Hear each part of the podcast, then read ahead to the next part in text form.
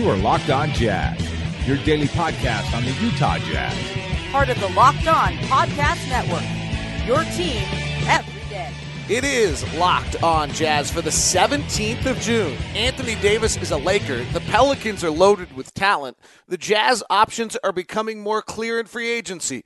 The draft comes on Thursday. We'll look at some names for that and revisit the Mike Conley aspect of things. It's all coming up on today's edition of Locked On Jazz. Pow!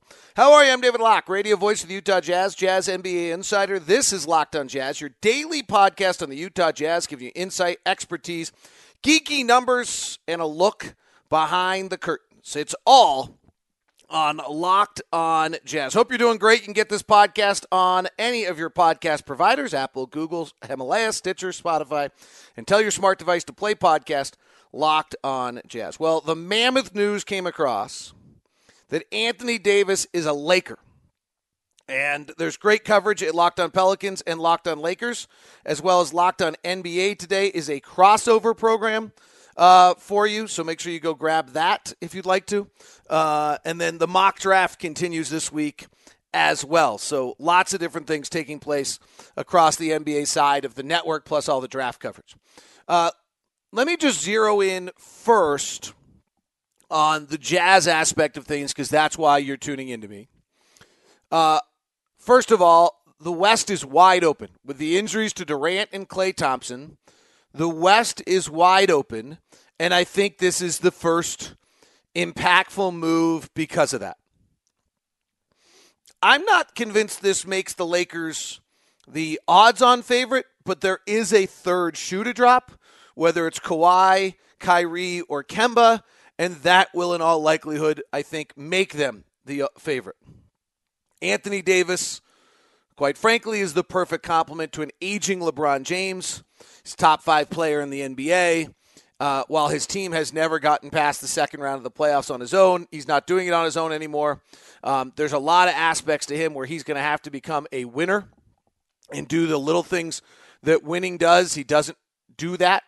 Um, that's not kind of in his makeup as of this point as a player. That's always been my complaint about him is that for a player that's as good as he is, there should be more things that he does.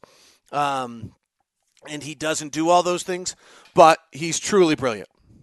Truly, truly brilliant. One of the great players in the game. So the Lakers make the first move. I mean, right now, if you're ranking the Western Conference, you probably, assuming the Lakers are going to grab a third piece, put them on top, put Houston at two, and put the gaggle of us at three. Uh, and I'm not even sure if I'm keeping Houston at two, Chris Paul's aging, the obvious dysfunction going on in that organization. Tim McMahon wrote a huge piece today on an ESPN that's really well done, and they've got really considerable issues. So it's all, I mean, it could be nuts. Right now, it feels as though subtle moves or not so subtle moves change the landscape. So obviously, Anthony Davis, not subtle. If the Jazz can go get Mike Conley, Tobias Harris, something like that, not subtle.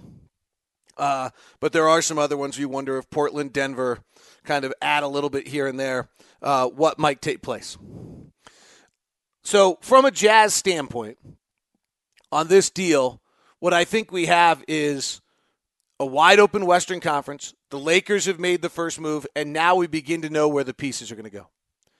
Kemba Walker was a player we talked about an awful lot early on for the Utah Jazz. I think the way it feels to me right now that Kemba is probably not a available play. He's e- the heaviest rumor I hear is that he's the one going to Lakers. That's non-media inside NBA. That's the talk is that Kemba's going to the Lakers. Media, there's Kyrie and there's Kawhi and there's Kemba being talked about, but uh, inside the media circles, it's Kemba, or inside the NBA circles, it's Kemba if he if Kemba doesn't go to the Lakers, then I think he ends up with either the Knicks or he takes his deal in, in Charlotte. Now, the only wild card there is if Charlotte actually pulls the deal, doesn't give it to him, and he somehow decides the Knicks aren't the spot, then I guess Utah or someone else can come back into play. But even then, I think there's a possibility he joins the Clippers with Kawhi if Kawhi actually ends up there. So Kemba to me is feeling like less and less of a possibility uh, for the Utah Jazz, and that's why uh, in today's show I want to revisit Mike Conley a little bit. I want to look at D'Angelo Russell, who feels like a little bit more and more of a possibility, particularly when you start to play this. If Kemba goes to the Lakers, Kyrie's going to the Nets, and then D'Angelo Russell is available and I don't know what his landing spot is. And he's available as a restricted free agent, though unlikely the Nets are going to answer or follow and sign him, but it's still it's still time. It's still there's a little bit of a prohibitive element of being a restricted free agent. Uh, Kawhi, nobody's really sure. It doesn't feel like he's going back to Toronto. It feels like he went there, did his job, got what he wanted, and is moving on. And that's where, you know, Kyrie to the Lakers, Kemba and Kawhi to the Clippers, and suddenly the West landscape is tough again. And now you've got the Lakers and Clippers as probably the odds on favorite. And the question is, what can the Jazz do um, to match that, if anything at all? All right, so that's where I feel like the landscape is after this deal. What becomes interesting from a Jazz standpoint as well is what's going to happen with Jimmy Butler. So Jimmy Butler, to me, right now is like the fourth choice for the Lakers. If for some reason Kawhi goes to the Clippers, Kyrie goes to Brooklyn, Kemba stays in Charlotte, then I think Jimmy Butler ends up with the Lakers as their third piece. At which point Tobias Harris stays in Philadelphia. But I'm still holding out that if Jimmy Butler re signs in Philadelphia, Tobias Harris is gone and leaving Philadelphia. And then I think the Jazz are in play on that. I think Dallas is in play. I think Brooklyn's in play. Um, I think there's a lot of other people in play, but I think the Jazz are in play. It's sounding to me from around the league that the Jazz are portrayed differently than they've been portrayed in years past, that players are willing to consider coming to Utah, and that because of what Steve Starks and Gail Miller and the Miller family have built with Dennis Lindsey, Quinn Snyder, and the crew, and the, and the way they're playing. Not, quite frankly, so much a transformation of the city, but just where the basketball program is um, and what they've built is opening up that door a little bit more than uh, possibly they have in the past, and that they the Jazz should be able to get some meetings. Now, getting meetings and getting the being the one are two totally different things. And truthfully, I've always had great doubts we can be the one, but we'll see. Being the one is almost is really you know, incredibly difficult to get that sign. But if you have Kemba goes to the Lakers, Kyrie goes to the Nets, Kawhi goes to the Clippers, Jimmy Butler stays in Philly, does Tobias Harris move into play? Um, and that's at least what I think the landscape of things right now. Uh, quick thought on the Pelicans. They got a lot of pieces. Uh, the Lonzo Ball, Jrue Holiday backcourt seems to be pretty fabulous defensively. I don't know how good Ball is. Um, health and talent are two big questions there. Brandon Ingram is only 22. I don't ever didn't ever think he'd fill out, so I've never been a big Brandon Ingram guy, and I wish he would play better without the ball. He seems to need the ball. Hart's a good rotation player. The fourth pick of the draft this year is in uh, being discussed as in a three-player draft. Up to yesterday, everything was called a three-player draft. So I don't know why that suddenly changed. The picks, uh, the picks are double draft in 2022 and 2024 might be the two most valuable pieces that exist. I just got an email. That's what that sound was you just heard. And it said, Can you address this on Locked on Jazz? I have no idea what that question is, but maybe whatever Taylor just emailed me, we will address. But we will also revisit Mike Conley when we continue. My good friends over at Iron Gate Global, Spencer Nelson and the crew, they've been with us for a while, um, and they run a financial firm that it's really interesting, does some things differently than other people. And Spencer is going to tell you about the crew that he has over there at Iron Gate Global Advisors. I'd like to introduce you to Iron Gate Global Advisors, financial group out of Salt Lake City. I found out about them from Spencer Nelson, former Utah State Aggie, great basketball player. And beyond his jump shot, he's got an MBA. He's worked in private equity. He's got experience working in Wall Street, accounting and financing degrees. And he's now working with Iron Gate Financial. And here's why. As I evaluated my options and looked at different firms, it became clear to me that the real question I needed to ask was who would I trust managing my portfolio? And as I got to know Brett and I got to know Brian, I was able to see how they differentiate themselves from so many other wealth management firms and the real value that they create. And it was clear to me that I wanted to work with them. Brian's a long term financial expert. Brett, who's been in the business forever, has got an options background. They have a strategy, a direction, and a process. And most importantly, as a small firm, they understand your journey. If you'd like to find out more about Iron Gate, give Spencer a call at 888 591 0334. That's 888 591 0334 or email him at spencer at igga.com. Anytime we're talking investing, understand that past performance isn't indicative of future results. Also, options may not be for everyone, they have different risks. Make sure you consult a professional before doing anything with them. Do your due diligence. Taylor wants me to address Anthony Davis has all the tools, but I've never been afraid. He's an, with he, he and an aging LeBron, whatever two got, they're bringing don't strike fear. Uh, okay.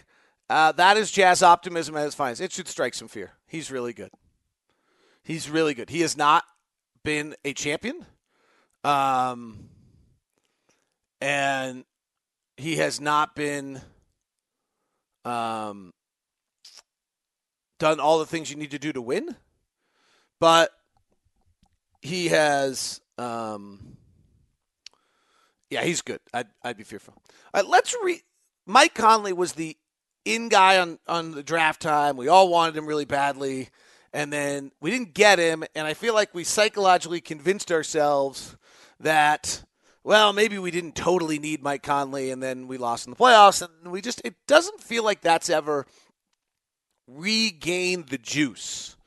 Um, so the Jazz to trade for Mike Conley, they can do it in the cap space. With Jonas Valanciunas opting out, they could actually give them favors. Um, there's actually some weird iterations where I actually was trying to figure it out the other day. Is, is there any way the Jazz could actually trade for Conley and keep favors if they, you know, and I, it's there's actually a minor possibility of it, but it seems really unlikely. And I, I'm not always great with the cap stuff, but um, some sign and trades and some other aspects and some weird things. It, it's actually, it's almost impossible to get all the money there. Uh, but with cap space, maybe you can do some things or favor, you know. So it seems unlikely. So it's in all likelihood, Mike Conley's costing you Derek Favors and obviously costing you Ricky Rubio. And so let's let's revisit who Mike Conley is. Uh, he will turn 32 years old by opening day. That's that's the biggest concern of anything that's out there is that he's thir- he's 32 years old. Um, he is not showing a tremendous. It's hard to tell on Mike Conley of whether there is regression taking place or not because the 2016-17 season that he had um, was a little bit of an outlier and so outstanding 21 points four rebounds six assists a game and so when you're trying to compare him to that it looks like there is considerable slippage from 16 17 to 18 19, except for the fact that his, and then you think the aging's kicking in, except for the fact that that 16 17 was kind of his peak season. Compared to his career numbers last year, he shot virtually the same percentage, little about three percentage points below, or excuse me, one percentage point below, and about one percentage three point shooting below. But the other aging things you would expect to see uh, his free throws per 36 minutes was up. His steals per 36 minutes were up.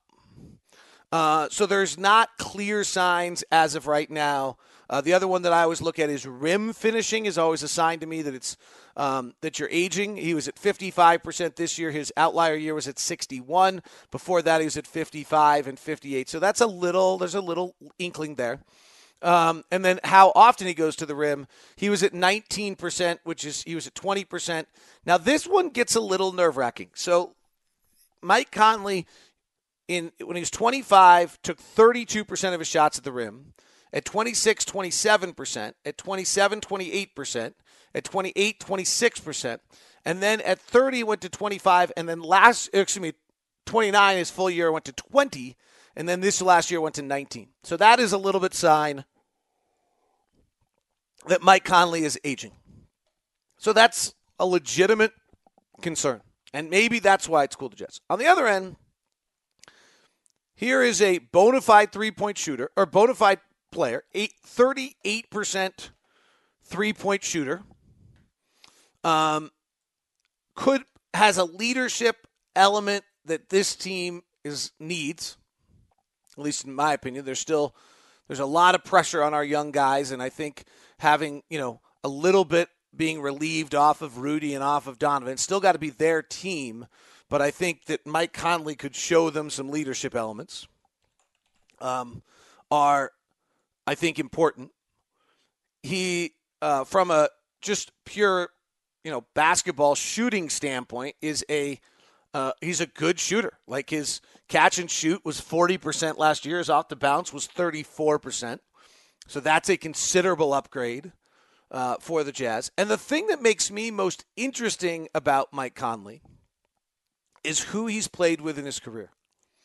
He has never played with a dynamic wing in any way, shape, or form. Um, to me, that's that's pretty interesting. He has played with the Tony Allens and the Tayshaun Princes. He's never had a Donovan Mitchell. Last year, he ran 2,200 pick and rolls, just a ton. Was it about one point per pick and roll, which is great. He ran them from anywhere from Gasol to Joakim Noah to Jonas Valanciunas. And that's, you know, he was the cornerstone of the offense. He is now, if he comes, if the Jazz were to go get him, they have a bona fide – guy to run the offense, but at the same time, that tells you. I mean, two, three years, two years ago when he played a full season, he ran 2,800 pick and rolls.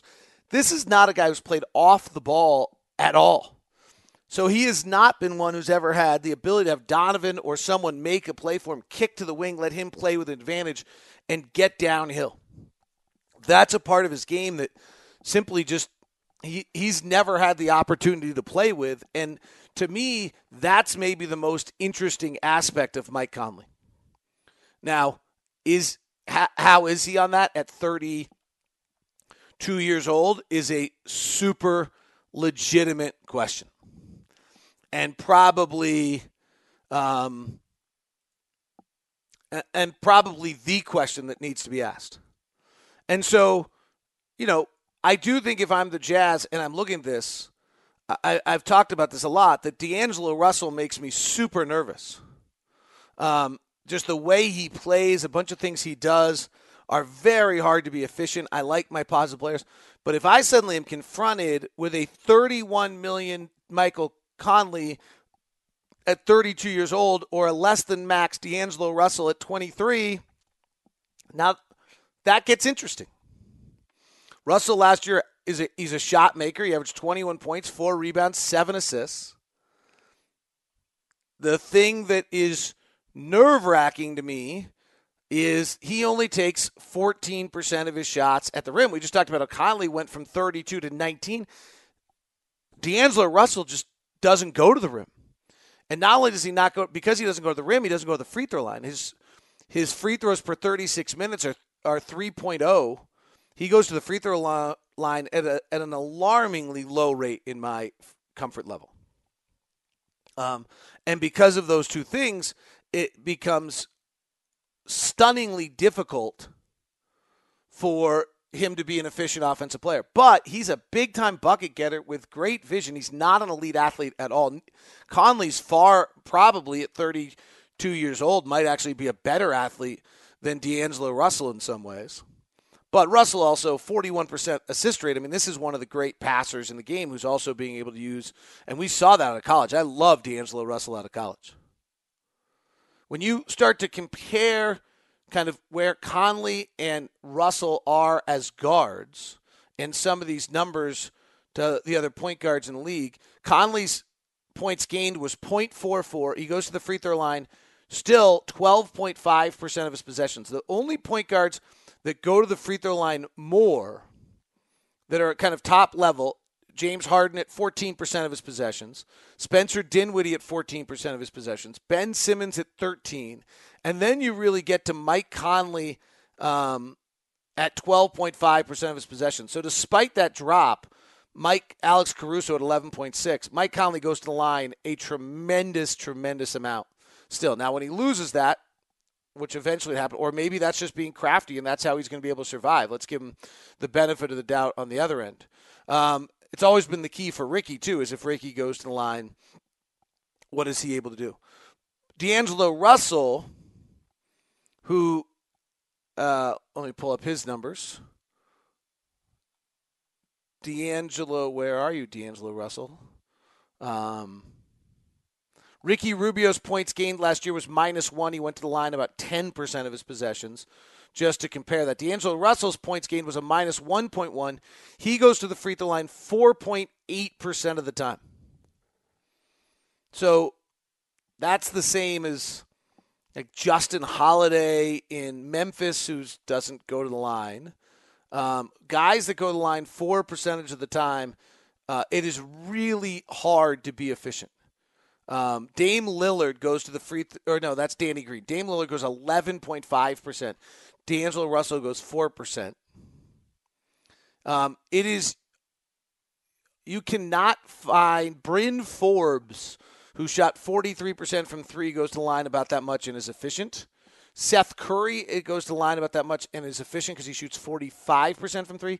Klay Thompson goes to the line about the same amount D'Angelo Russell does, shot 40% from three. So you really, to be efficient and have that few attempts to the free throw line, that's my that's my concern. But that's a bucket getter, like so, and that's a young bucket getter who's still got a chance to evolve, whose timetable matches that of the Jazz, and can do a lot of of things in that regard. Um, Donovan is a negative. Uh, pack or points gained player too, um, and so you end up with two high volume negative points gained players there that you're hoping evolve together, relieve each other's burden, and each get more efficient. Donovan was minus 1.0. Donovan goes to the line 9.1% of his possessions, shoots 27% of his threes. D'Angelo shoots 34% of his shots as threes, so D'Angelo at least takes more threes. Uh, but those two, I think, have to be revisited and talked about, and so I thought we should do that and kind of come back to to the value. I mean, the high value on Conley is hasn't played with those kind of players. Great leadership, 31 years old. High value on Russell still has an upside. Major breakthrough year last year. Bucket getter at the highest of levels. Um, averaging 21 points a game last year. Former number two pick, elite level talent, uh, and great vision on the floor. So those are the two. Um, those are the two kind of possibilities if Kemba's off the board a little bit. And then when you slip from there, I, I don't know what the next option is. Frankly, Ricky becomes as good as any of the next options you're talking about uh, for the Jazz. And the question is then, are you going into some other direction? Today's show is brought to you in part by Murdock Chevy. Blake and the crew are doing just great work over at Murdock Chevy. Pretty cool stuff. Uh, the Blazer is back. That fires people up. You're hearing a lot of buzz around that around town. Uh, as well, special deals in the month of June for what's taking place with uh, Murdock Chevy. The Equinox, you can take $6,500 off on the Equinox. Uh, the Silverado Crew Cab All Star Edition has 0% APR for 72 months. And longest days of the year get the lowest prices at Murdock. Um, so that should be great. So check it out. Those are both fabulous deals. That Equinox I drove for a while, really, really liked it. How smooth it was, quiet, uh, how well kind of uh, it was all put together. The the touch screen was great. Like it just kind of showed me that everything was convenient and nice about the Equinox. The Silverado is the, just the most posh truck imaginable. Check it out. It's Murdock Chevy at Woods Cross out in Logan as well. Tyson's over Woods Cross. Make sure you say hi uh, to the crew. It is Murdock Chevy in Woods Cross and in Logan. Jeremy Woo has his new mock draft out. And Jeremy did a great job on our Locked On NBA podcast. Um, so check it out, Locked On NBA mock draft. Uh, my pick is up today. I have many a trade offer on the table. According to Woo's draft, the players going right before the Jazz, Kevin Porter at 20, a lot of question marks about his background and things of that nature, off court issues. Um, we'll see whether or not um, that's something the Jazz. Romeo Langford is at 21. I've actually heard some people have him off the board for various reasons. Cameron Johnson, 22. That would be an interesting uh, name for the Jazz, I think, if that were to be a possibility. If Cameron Johnson were to be there, he's the North Carolina older player, 23 years old, can really shoot it. Should be ready to go right now. Another um, part um, is Bol. Gets mentioned again. This was also the 23rd pick mentioned uh, on the ESPN mock draft. Um, Bol did a 30 minute workout the other day against um, no one. Um, I think this is as much someone putting in Bol Bol because they got to put him somewhere and assuming the Jazz trade the pick. Um, I'm not entirely sure that this is a pick that makes sense. Matisse Thybulle is the senior out of Washington shooting guard. Um, Everyone thinks he has a promise somewhere in the 20s. Uh, we'll see what that is. Here's some. Na- then it, we start getting some names I actually think are possibilities. Um, interesting is uh, Kabengele, the Florida State center. He'll turn 22 this summer, but he's got a lot of different skills. Probably is going to be a backup center if that's actually what the Jazz kind of are looking for. At some point, we need somebody, if we don't think Tony Bradley can do it, who can just play backup center to Rudy, and maybe that's what you use this draft for, is to find this. Um, there were some knee questions on Kabengele, and frankly, if that's true, I would. Um, and they're not terrible. I'd still draft him. You're looking for a guy that you can plug in and play and play 15, 20 minutes. If he turns out to be great, you're going to end up moving him anyway um, because you have Rudy. Ty Jerome is a really interesting name floating around 26. The kid can play. Um, not these aren't again. We're not talking about someone who's going to be high level um, starters, but I think the feeling is that Ty Jerome can shoot it well enough. He can play. I don't know what you do about the fact that there's a duplication in position to Grayson Allen in that regard. Uh, the one thing I get worried about on both these guys we've just mentioned is when you're drafting in the 20s if you can find a player that can play multiple positions, I think you have a better chance of getting them on the floor more quickly. Like Tony Bradley just can't get time because he's only got one position he can play, which is center, and it's got to be he's either got to be that Ekpe Udoh, Derrick Favors, or Rudy Gobert. And so we, I mean, we know that he was certainly raw, and when he came, this wasn't a plan. But I think that's a little bit of you have to get careful of that. So Bruno Fernando's an interesting player. Um, he's kind of bounced all around. He was at Maryland. Um, again, probably productive backup. Um, doesn't have a huge ceiling, if anything. He's been talked about as high as 17. Um, but he, here's another guy. But again, the same thing on him. He probably only has one vehicle by which he gets on the floor. Now, the flip side of that might be he's got to be able to play is KZ Okpala out of Stanford, who's this kind of long athletic wing and maybe has multiple ways to play. And then Grant Williams is an interesting player who out of Tennessee, I watch him and don't see him as an NBA player when I watch his college game. But the more you talk to people, the more you're I'm hearing that he's a really smart player. He understands the game. He'll be able to evolve. Well, if he's able to evolve, he probably can play some power forward. He probably can play some small five. He can play some PJ Tucker type stuff. And so maybe he's a player that can sneak on the floor in other ways. And then Carson Edwards, maybe in the way that Fred VanVleet has been able to find his way on the floor in multiple manners, both as a point guard and as a scoring two. Um, could be a possibility uh, as well. I haven't seen him in a ton of first rounds, but it does feel as though, and frankly, from about 40 to 23 feels interchangeable a little bit. Like if you're drafting, you know, Dylan Windler, the small forward out of Belmont. I'm not totally sold right now um, that that's a great deal different than drafting the kid out of Auburn. Um, so I'm not sure. You know, you just hear on almost all these guys, they could go 20, they could go 30. The kid out of Auburn's interesting. He's coming off an ACL. Um, so that's a value pick if you're, you know, if you think that there's, you're trying to find something um, that can play out. That worked for Caris LeVert a little bit. It wasn't an ACL, but it was a foot injury that couldn't work out. My guy, Admiral Schofield, is in there floating around 40s um, on the latest mock draft. Um, so it's I think there's a lot of interchangeable parts there. We'll see what the Jazz um, what the Jazz do. Jeremy Woo will join us on Locked on Jazz this week and just break down every NBA player. I'll have that and an interview for you uh, with where the draft stands with Jeremy and then Kevin Pelton, hopefully, um, as well, coming your direction. This has been Locked on Jazz. Go to Locked on NBA. Two great shows today for you, plus Locked on Pelicans and Locked on Lakers have the local experts on the biggest stories. Hope you're good. Thanks very much for tuning in to Locked on Jazz today.